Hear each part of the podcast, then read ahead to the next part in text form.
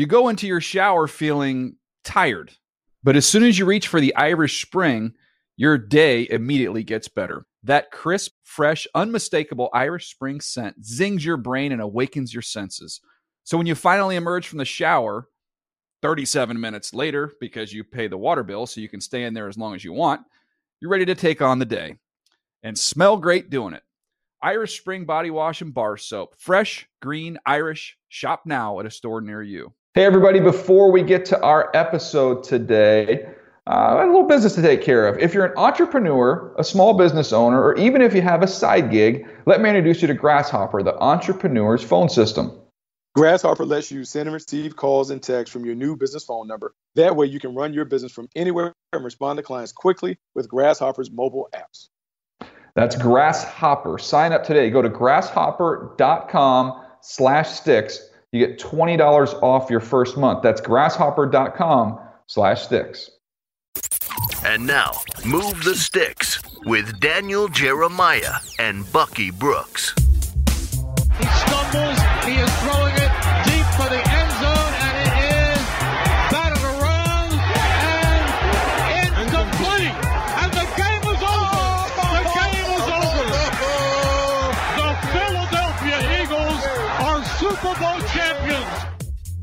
What's up, everybody? Welcome to Move the Sticks, presented by the Ford F Series. Double remote episode today. I'm at the Casa. Bucky is not in the studio. He's away as well. So we're joining forces, though, even though we're not together, Buck. I feel the power that we have after finally wrapping up the NFL season with a pretty epic Super Bowl. Yeah, great Super Bowl. Outstanding to watch uh, these two teams, these two best teams in the league, obviously, and then watching them kind of have it play out. I'll tell you, very entertaining Super Bowl, real offensive heavy, but at the end of the day, the defense made a play for the Philadelphia Eagles, and that was the deciding factor. Yeah, there's a lot of things to jump into on this game, so uh, I, I want to get into that, and we'll you know go through some different takeaways and our big thoughts uh, on the game. I, to me, I, I want to start off with the overarching theme, and this is something I feel like we talked about a lot on the podcast leading up to the Super Bowl, which was your phrase, all gas, no brakes. This stay aggressive, stay aggressive, stay aggressive. And I think we actually uh, have the clip to me of the play that that really kind of set the tone for how aggressive this team was going to be. And that's you're down there fourth and goal. Um, first half of this ball game, not only do they go for it, uh, they give you a little razzle dazzle. Boom. Moves to the right. It goes directly to Clement. Clement reverses it, and the pass goes into the end zone. To Nick and Foles. It's a touchdown by Nick Foles. I mean, what do you think, Buck? When they go down there and decide to go for it on that one, and then to pull that rabbit out of the hat, what were your thoughts? You know, I felt like there was a plan. When you looked at the score in the situation, I knew that they felt like they couldn't continue to beat them with just field goals. They had to score touchdowns. Uh, to save that play, to pull it out at that time, said a lot about the aggressiveness that Doug Pederson and his staff were going to approach the game with. I thought it was a terrific play call. I thought the execution was superb. And I think people have always slept on Nick Foles' athleticism. They said he was a big time basketball player in high school. I think you saw the difference between his athleticism and Tom Brady's athleticism on a similar play. That was a big time play for the Philadelphia Eagles. Yeah, no question. And to me, Foles, kind of big picture on him for the entire game. I was just blown away with how well he saw the field, how quickly he was able to find out what they were doing. They used a lot of shifts and a lot of motions, and I thought with that, they were able to identify what kind of coverage they were getting from the Patriots. Every time they got zone, man, they had the middle of the field so wide open. He was able to find those tight those windows and get the ball in there. And then when he had opportunities, uh, we saw a lot of, of inside vertical routes, something we always champion uh, on our show. That's one of the best throws you can get in the game is get those inside vertical routes as well as some wheel type routes. Uh, they took those whole shots as well. But I thought, man, Nick Foles, I, I you know, I, I, the last line of my report, Bucky, when when the, uh, we took him in Philadelphia was, I think he's going to be an exceptional backup that could get you through a small stretch of games if needed. Now, I didn't know that stretch of games would be the playoffs, and I didn't know it would culminate with him being a Super Bowl MVP. So, man, you talk about getting hot and finding uh, uh, lightning in a bottle. He definitely did. Yeah, he got hot, but I'm gonna say Nick Foles played very, very well. But I will give a lot of credit to Doug Pederson, Frank Reich, uh, and that offensive staff because I think what they did, they were able to take the bye week and really dig down and figure out what Nick Foles does really, really well. Doug Pederson is on record saying they went back and they looked at 2013 tape. They looked at 2015 tape when he was in St. Louis. They were trying to find the best concepts that were already in their offense and run those plays over and over again. And when I dug into the numbers, because I wrote about it in my notebook, 61% of his passes were hitches, goes, and crossing routes. And the beauty of what the Philadelphia Eagles were able to do, they ran the same plays over and over and over again, dressed them up out of different personnel groupings, different formations. But Nick Foles was basically able to run three or four plays repeatedly, was very, very comfortable, and they were able to do what the Patriots do to other teams. They beat them with simple execution. I love the game plan. It was aggressive, but simplistic enough for the the quarterback to be able to execute it. I don't think. Look, I, am gonna. I'll cue you up on this so you can vouch for me that I'm not making this up. But I, I was there all week long. I have a lot of friends inside that Eagles organization, having worked there, and a bunch of you know friends of mine that came over from the Baltimore Ravens in the personnel department there. So uh, I know that group really well, and I remember telling you, calling you a couple days before the game, and I said, "Buck, mm-hmm. these guys are so confident, man." And I actually put a number. I said they gave me a number. They said if we don't hit this number, we'll be really disappointed. Remember what that was? Forty. You said they were gonna bust the clock on them. You said they felt like they could put forty on those dudes. You felt like their offensive line and defensive line could control them. They were the more talented team. That all they needed to do was just play the game the right way. That they would win. And really, DJ, like it played out like that. Like um, the Patriots for years have been able to get by with Bill Belichick, Tom Brady, and Rob Gronkowski being the exceptional players or pieces of their uh, team puzzle, and then everything else kind of fills in around it. Other teams have been more talented, but what the Patriots have been able to do is they are the masters of execution. They typically run things over and over again, and they believe that you're not disciplined enough to hold up in this game, the Philadelphia Eagles were not only uh, disciplined enough to hold up, they were more talented, and the talent yep. eventually took over. It took a while for it to get there, but at the end, their defensive line, they were able to knock Tom around a little bit. They only had one sack. That sack was critical, but I felt like those early game pressures and those late game pressures changed the way that Tom played. He was not his normal accurate self, and that was due to the pressure that I felt like he was under for most of the game. Yep, it was uh, it was definitely an aggressive approach. It was a very confident team, no doubt. They they were very confident they were going to put up a bunch of points, and they ended up needing just about all of them. Uh, the second takeaway I wrote down, Buck, was uh, you know you mentioned him just a second ago, Rob Gronkowski. He's still in a game full of a lot of great players. Uh, man, he he's the biggest mismatch in the entire league. Brady takes the snap. He backs up. A lob toward Gronkowski. Left. Reaches out. Extends. Makes the grab as he dives to the pylon. Touchdown Patriots as they tie Super Bowl 52. So I mean, I'm sitting there watching this buck, and they they had tried different things with Gronk, and we talked about maybe Malcolm Jenkins will be the guy that matches up with him. Mm-hmm. They actually had Darby. They had Ronald Darby, their number one corner, down in the red zone twice. They had him lined up with Gronk. One time, okay, Gronk, it's a fade, and he kind of tracks it over the shoulder, and that's a big, big boy type play. You're like, okay, he's got the size advantage. The next time, he hit him with a little jerk route and created all kinds of separation and gave Tom Brady a layup for a touchdown. So to be a, to be that big and yet to be able to beat a number one corner, not just with size and speed, but with technical route running, that's that's just ridiculous.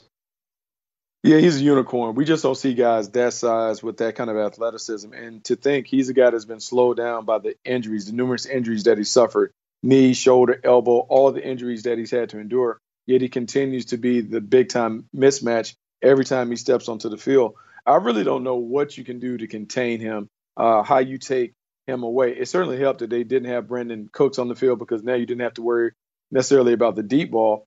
But they play in a way that makes it very, very difficult. They don't do a lot. They empty the backfield. They motion the running back from outside to inside so they can tell man in zone. Tom Brady's very good at making checks. Um, their execution is superb. And then at the end of the day, if they're in doubt, they can always throw it up to 87. He gives them the ultimate eraser, eraser for whenever things are wrong or right with that offense. Yeah, they didn't get him going in the first half. Then you saw that first drive of the second half. They came out there and use your phrase, feed the pig, man. They get get the big boy the ball, and they did that early. You know, that's the thing. And when you talk to defense coordinators that have played against the Patriots, they always talk about you need to have two or three game plans. Whatever you did the first half, you can't come back uh, with that in the second half because they'll pick it apart. And with the extended halftime, Justin Timberlake going on for maybe 25, 30 minutes, they had more time to really figure out exactly what the Eagles were doing and you saw that first drive, they had an answer for that. The Eagles never necessarily made an, adjust, an adjustment to slow down Gronkowski. They were just able to win with their offense making more plays. And I think who thought that this game would uh, break out into a video game like affair, but that's what it played out to. Whoever had the ball last was the team to win, and they got that one turnover, which gave them an extra possession, and that was the difference. No question. All right, the uh, he wasn't the only tight end in this ball game, though. Again, I felt like we kind of wore out talking about Zach Ertz and the important importance down in the red zone sevens versus threes. Uh, we saw it a little eye candy at the end of the game. Get the running back out of the backfield, motion him across the across the formation. Uh, on the backside, you end up with with Ertz one on one. He runs a nice little slant, and I think you we got a clip of it right here. But it was uh, it was easy pickings for Ertz on the game winner. Empty backfield, four receivers right. Back goes Foles, fires, slant, touchdown, Zach Ertz. He caught it, he bobbled it, he never let it drop, and he finished with the football. Yeah, Buck. Another thing we've talked about, I think, throughout the year is just the ability of teams like the Eagles, the Rams, uh, the Chiefs to use all this eye candy, all this movement pre-snap, and then not only kind of to identify what you're doing defensively, to just figure out where these one-on-one matchups are and then attack. And I thought that's what you saw in the game winner with Ertz. Yeah, absolutely. I think they did a great job by design, by motion to create basically what I call a four by one situation, an overload situation that caused the Patriots to get out of what they wanted to do. They wanted to double team Zach Ertz because they knew he was their big red zone target. But when the back motion out the backfield, that took the safety from one side of the field all the way to the other side of the field, left Devin McCourty one on one with Zach Ertz. And in normal instances, you would like to think that that is in favor of the Patriots. Great route by Zach Ertz, really stuttered him on the slant, breaks inside, balls delivered on time. Um, man, it was a terrific play, nice design, very aggressive call, but one that they've done time and time again from various formations. Like, look, Doug Pederson, those guys, they didn't outthink themselves. They didn't outsmart themselves. They ran plays that they queued up. They just did a great job of masking their intentions with the pre-snap shifting and the motion. No question. And I think actually uh, this game wanted to Ertz something again. We talked about a little bit before the game. All right, that's fine. I'll go Philadelphia 31 to 28 on the Zach Ertz 30, touchdown. 31 points. 31 points. You got you got to score. You got to keep scoring. Do not stop. My friendly advice to the Eagles: if you get up, don't don't don't let off the gas. You all, better all keep gas, putting no up breaks. points. All gas, no Do brakes. Not tap the brakes in this game. Uh, so you go with the Patriots. I'm going with the Eagles. Man, that would be a pretty big upset though if the Eagles pulled it off. Nick Foles with the confetti falling. Can you imagine? Oh, that would be amazing. Pretty incredible. So Buck, I got a, a full disclosure here. I got I uh, I was excited when Ertz scored a touchdown because folks on Twitter were like, "Oh man, you called that on the podcast. Great job." Full disclosure, uh, I went on Radio Row the uh, the day the week of the game, a couple days before the game, and I, I was telling everybody Nelson Agholor is going to catch the game winner in this. So I had half my chips with Ertz, I had half my chips with Agholor. So just I needed one of those one of those two guys to come through and hope that the other people forgot. So uh, yeah, no, I, I took a I took a stab in the dark on Ertz, but I also took a little bite of the uh, Agholor apple. Agholor, by the way, had a great game. Here's the thing about Agholor. I felt like Agholor was um, really emerging as a slot receiver throughout the course of the season. In the playoffs, he's been a, a really good factor for them. His ability to get open. I think the thing that really helped Agholor get loose in this game, Eric Rowe had to go from playing slot corner to then playing on the outside. It gave Nelson Agholor a favorable matchup that Patrick Chung, Bademosi, whoever they lined up on him, he owned it. And when you look at the numbers, according to Pro Football Focus, of the 10 targets that he had during the game, four of those were on crossing routes. And we saw the Eagles go to crossing routes over and over and over again. This was a, a concept that they used repeatedly under Chip Kelly back in 2013 with Nick Foles. We saw them use the rub routes and the pick routes against that man coverage. Nelson Agholor is savvy, his cunning, his guile. He was able to really get open. And I think the Philadelphia Eagles exploited that matchup. Nelson Agholor was a big part of their game plan. Yeah, running after the catch was big too. There was a huge third down where they threw it to him about three or four yards shy of the sticks. He and I think it was that was Bademosi we were talking about, right? He just yep. shook shook him Yep. loose. That was a huge play. Uh, all right, let's get to uh, another takeaway here, number four on the list, which was uh, look, you got to have a closer, not just in baseball. You got to have a closer in football as well. Boy, if the Eagles can come up with their one turnover of the game right here, that would be sealing. It is second down and two. Brady with White to his right. Brady back again. He stepped up, his head and falls forward. He and he fumbles the football, and the Eagles have it. It is recovered by. Yeah, it is recovered by Barnett. Barnett. Barnett. Brady fumbles, and Barnett has the ball. They finally hit Brady. Buck, this is something, you know, look, every team needs a closer. And we're not talking about baseball, we're talking about football. You got to have a player that can finish a game on the defensive side of the ball, be it with a sack, an interception, a big play. I was around Ray Lewis and Ed Reed, two great closers. I know you around Julius Peppers and a whole host of, of big time closers. Derrick Thomas, I mean, the list go on and on. You need one of those guys, and I thought Brandon Graham stepped up and, and got that done. You know, with Brandon Graham being able to play on the inside, uh, something that was new. I hadn't really seen him in that role, but we talked about how talented their defensive line was. Um, you think about four first rounders on that D line, uh, six legitimate pass rushers. We knew that one of those guys could finish. And I think what was interesting and compelling, Fletcher Cox had talked about on that play, he knew he was getting double teamed. That meant that Brandon Graham knew automatically that he had a one on one. He came with a different kind of speed and quickness on that play, right to Tom Brady, knocked the ball out, huge play. And so as we think about some of the lessons that we will have, because you know, we've all sat in meetings after the Super Bowl, we all sit around the table and talk about what did we learn. Well, now the Philadelphia Eagles kind of set the table as the new model. Everyone will start looking at some of the tactics that they have from a team building standpoint and also from a way they play standpoint, and people will steal that. The one thing I noted I want to take away from them, I want to make sure they have a deep and talented defensive line that features a number of pass rushers inside and outside that we can roll in and throw them at waves. We've seen the New York Giants do it years ago. I think this is different because I don't know if those Giants teams can match the depth that the Philadelphia Eagles have assembled on that front line. No, it's a great point, and it gets me to my last point here, which is you talk about what teams are going to take away from this in the copycat league that we're in. I thought both teams, uh, when you looked at that game, running back by committee, no question, and they each featured all their running backs in all their various roles. I think that is a huge value as we look to the future. Brady gives to White, runs up the middle, sprints to the 20, slips ahead to the 15, driving up the tackle at the 10, angling left for the end zone, touchdown, Patriots! Pulls back again, he's looking, he's looking, he's pumping, he is going deep, and is it a touchdown? I'm awaiting the signal. It is. It is touchdown! It goes all the way down, a 22-yard touchdown to Clement.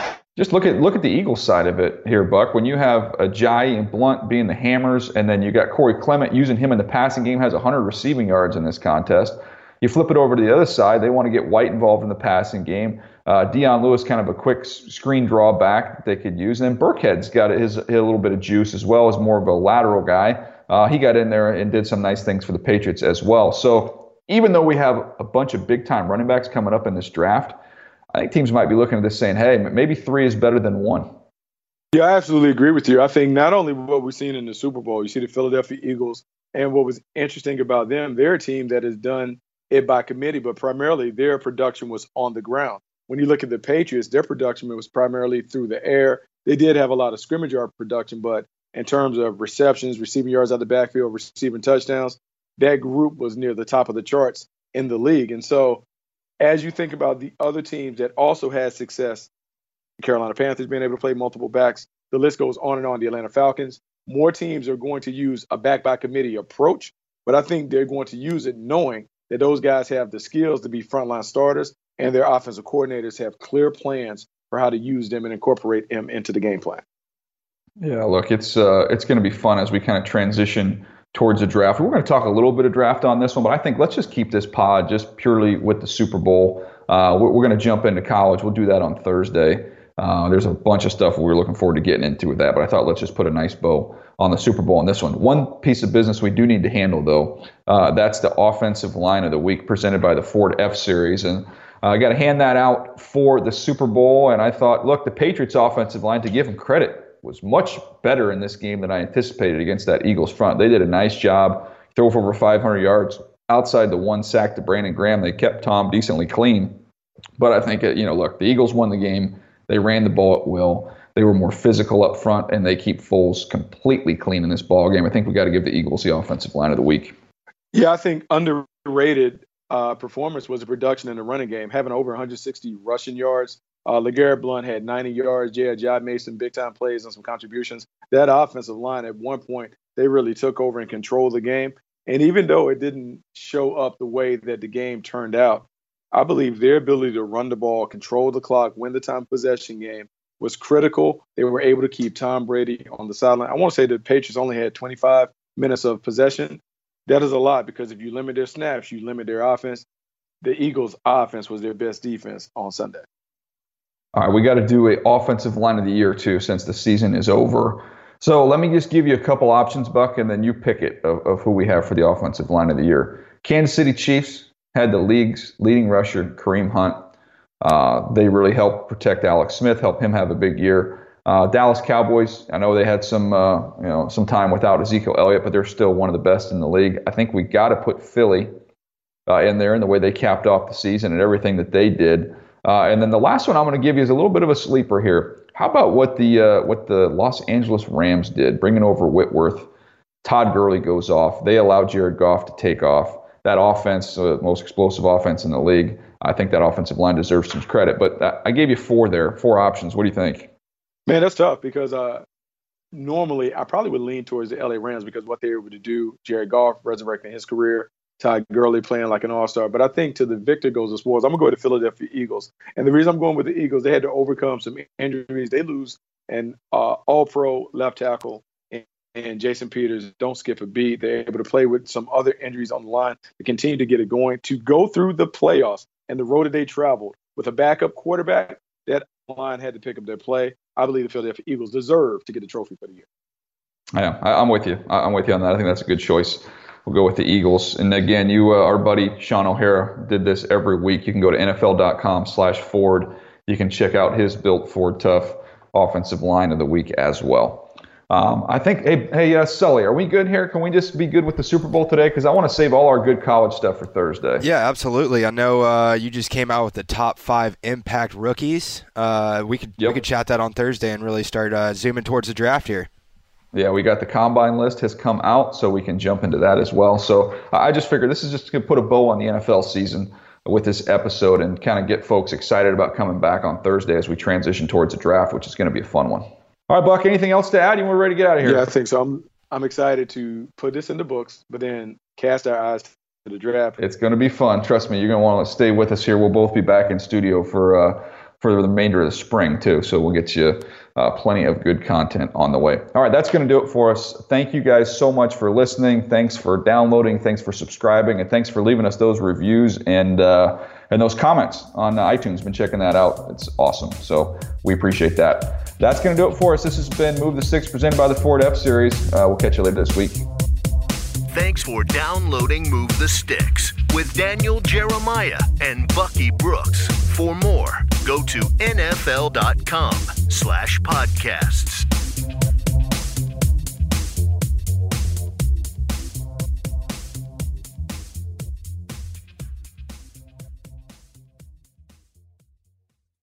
You go into your shower feeling tired. But as soon as you reach for the Irish Spring, your day immediately gets better. That crisp, fresh, unmistakable Irish Spring scent zings your brain and awakens your senses.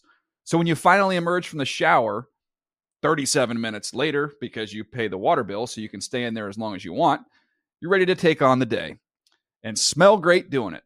Irish Spring Body Wash and Bar Soap. Fresh, green, Irish. Shop now at a store near you.